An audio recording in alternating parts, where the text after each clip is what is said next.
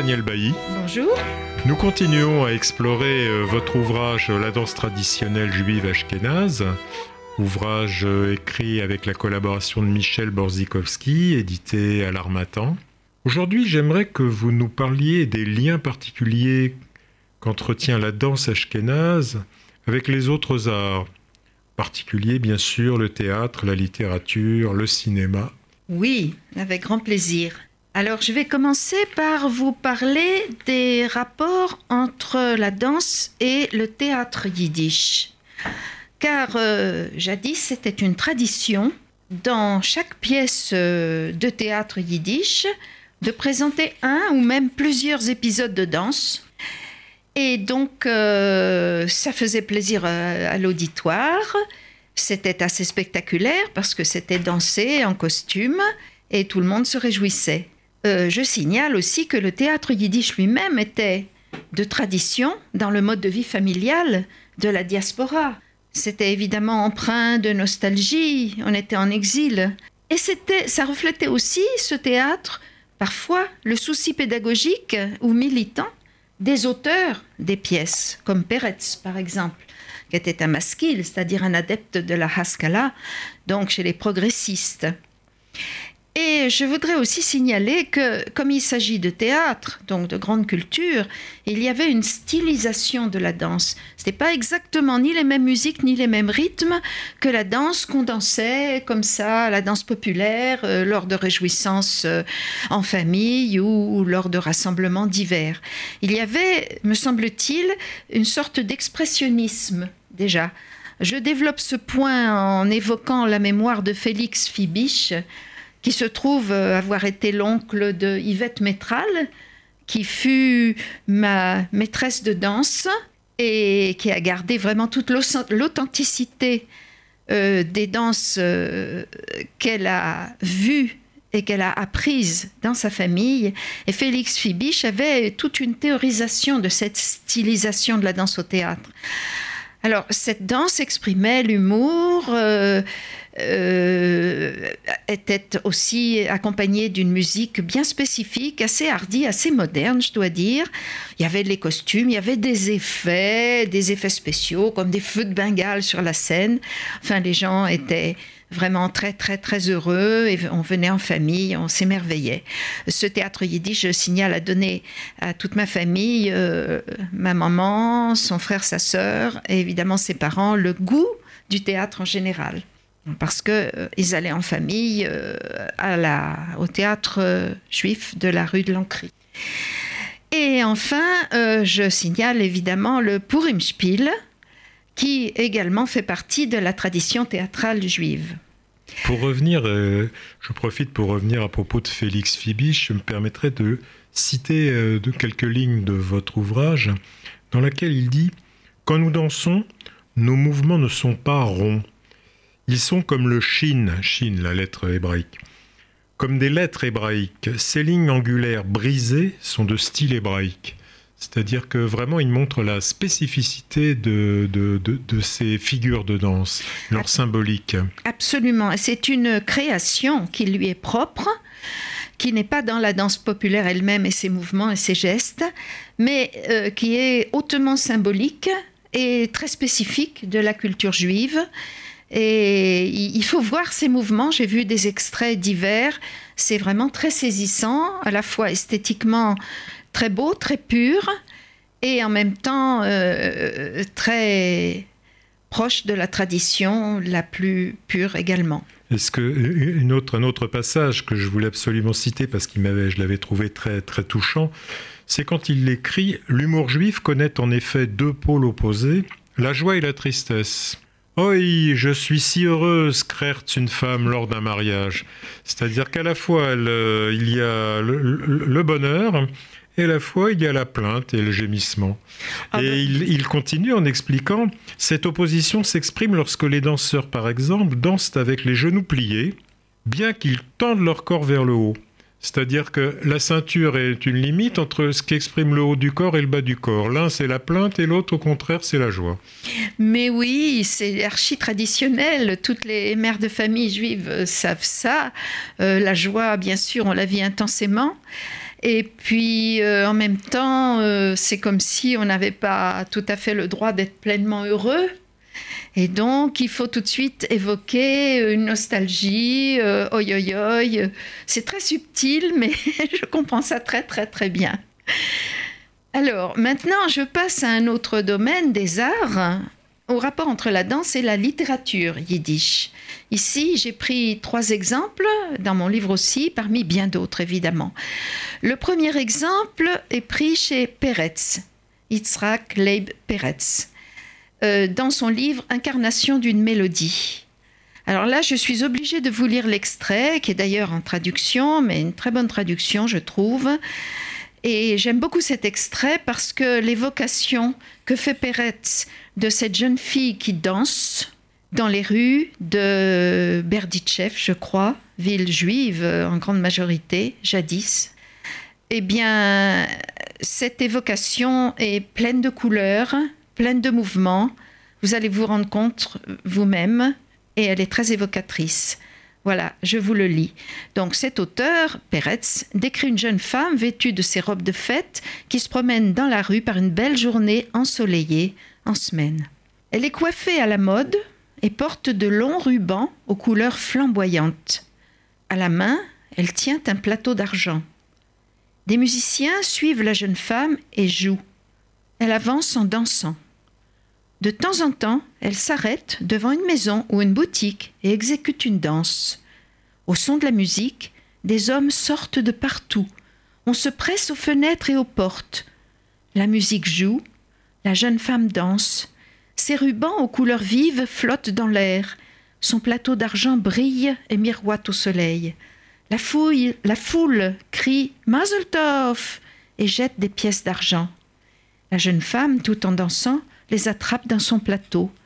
Les pièces brillent, étincellent et teintent au rythme de la musique. Berditchev est une ville juive et il y règne des coutumes juives. Et Peretz conclut, je cite, C'est de cette façon qu'on ramasse de l'argent pour marier une jeune fille pauvre. Voilà. Là, c'est tout le talent de Peretz. On, la voit danser, là. On la voit danser, c'est extraordinaire. Un autre exemple différent, pris chez Martin Buber. Extrait donc euh, de L'homme au et autres récits chassidiques, livre tout à fait admirable. Alors, ce, premier extrait, parce qu'il y a deux extraits de Buber, premier extrait porte sur les rapports entre danse et douleur. Voici l'extrait, guillemets. Rabbi Chaim de Kosov, fils de Rabbi Mendel, avait pour coutume de danser devant ses fidèles à la veille du Shabbat. Et nul d'entre eux n'ignorait que chaque pas de danse exprimait des choses sublimes et produisait des choses sublimes. Mais un jour, alors qu'il dansait comme d'habitude, le visage extasié, un pesant banc de bois tomba sur le pied du rabbi, qui, de douleur, s'arrêta. Et comme, un peu après, on s'inquiétait de son état, il répondit J'ai l'impression que la douleur m'a pris parce que je me suis arrêté de danser. Second extrait de Buber, pris de Gog et Magog, chronique de l'époque napoléonienne. S'appelle Le jour de réjouissance. Cette fois, c'est à propos de la joie. Guillemets. Voulez-vous agir par la joie, Rabbi demanda Meyer. Rien n'agit autant qu'elle, répondit-il, sur les mariages entre les mondes supérieurs dont tout dépend. La mélancolie sépare, la joie unit. Fin de citation du rabbi. Et il expliqua que s'il avait choisi le jour des réjouissances de la Torah, Simrat Torah, c'était parce qu'après les jours du jugement, tout Israël est libéré du fardeau de ses péchés et peut enfin éprouver une joie véritable. Fin de citation. Voilà ce second extrait des Buber qui était à sa façon euh, mystique. Et enfin, je vous lis l'extrait d'Elie Wiesel sur la joie mystique. C'est un extrait, ce premier, j'ai deux extraits. Premier extrait pris de célébration chassidique. Guillemets. L'homme qui se regarde ne peut que sombrer dans la mélancolie. Mais dès qu'il ouvre les yeux sur la création autour de lui, il connaîtra la joie. Et cette joie mène à l'absolu, à la délivrance, à Dieu.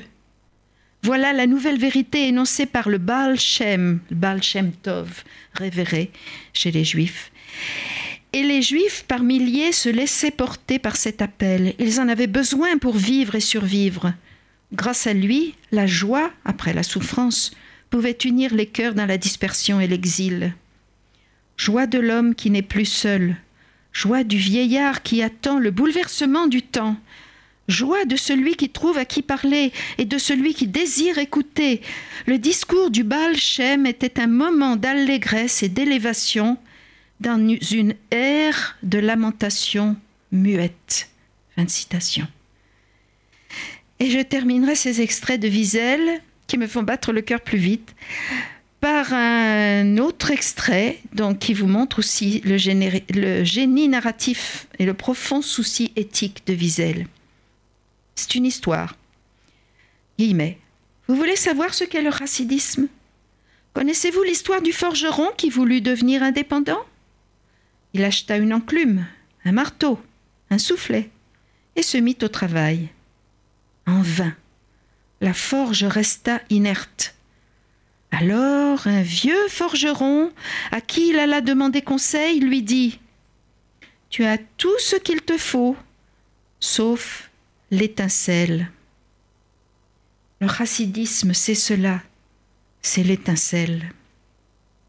Voilà. Merci pour ces extraits où on voit effectivement bien à la fois le côté éthique et à la fois cette double tendance entre la douleur, le plaisir, et aussi euh, le rôle fondamental, euh, ce côté chassidique avec cette importance considérable de la danse dans, dans, ce, ce, courant de pensée. Absolument. Alors j'aurais pu parler aussi, puisque je parlais de littérature, de Sholem Alechem, avec Tévier le laitier, son livre qui a donné le fameux Un violon sur le toit. J'aurais pu évidemment parler de Hansky avec la pièce de théâtre, le D-Book, mais le temps manque. Donc je passe directement au rapport entre danse et cinéma yiddish. Alors, euh, donc je disais qu'il y a une tradition de montrer des épisodes de danse dans toute pièce de, théâtre, mais aussi dans euh, tout film de cinéma yiddish. Alors là, je ne peux pas ne pas parler du film, le film absolument merveilleux, le, film absolument génial, le plus grand film possible du monde, c'est le D-Book. Donc, je vais vous passer un extrait de, à la, suite. Danse des riches, danse des pauvres, danse des mendiants et danse de la mort. Donc, vous entendrez comment les musiques sont stylisées pour le cinéma. Donc, c'est vraiment de la grande culture. Voilà ce film, ce, cet extrait.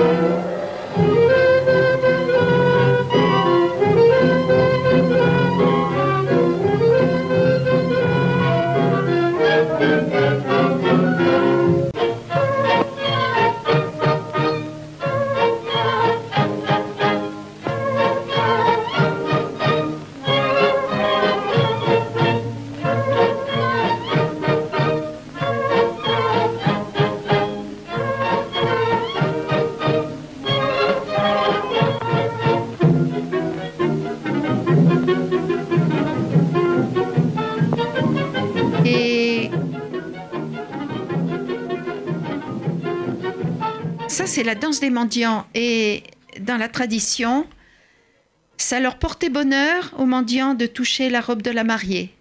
Donc c'est ce qu'on voit dans le film. Donc c'est vraiment la cour des miracles. Et c'est tout à fait saisissant. La musique allant très très bien avec les images. Le dernier extrait que je voulais vous faire entendre est tout à fait tout à fait différent. Il est pris du film East and West avec une prestation extraordinaire de Molly Picken. Molly Pickon, vous savez. Donc, euh, dans cet extrait qui est à mourir de rire, véritablement, euh, Molly Pickon, voilà, euh, elle accompagne son papa parce que son père a fait fortune aux États-Unis, mais il n'est pas très très moral, ce gars. Il pressure et exploite ses ouvriers, et la fille rouspète. Donc, pour embêter son père, le jour où ils reviennent voir la famille au State en Pologne, c'est juste avant la Shoah, eh bien, elle va lui en faire baver. Voilà en gros le thème. Alors, pour ça, elle va, figurez-vous, enseigner le Charleston à des chassidim, des jeunes chassidim. Alors, l'extrait que vous allez entendre est une démonstration de son Charleston à elle, où au début c'est un Charleston tout à fait classique comme le danse aux États-Unis, euh, dans les années 20, n'est-ce pas? Et ces jeunes chassidim, ils, en bavent complètement parce qu'ils sont un peu coincés sexuellement, faut dire. Hein. et donc on les voit se tortiller dans tous les sens, ne sachant où se mettre, mais peu à peu ils se laissent prendre par le rythme. Et vous allez voir que la dernière partie de cet extrait, c'est un, comment dire, euh, c'est une musique chassidique charlestonesque. Et là, tous les chassidim sont conquis et dansent comme des fous ce Charleston chassidique. Je le laisse écouter.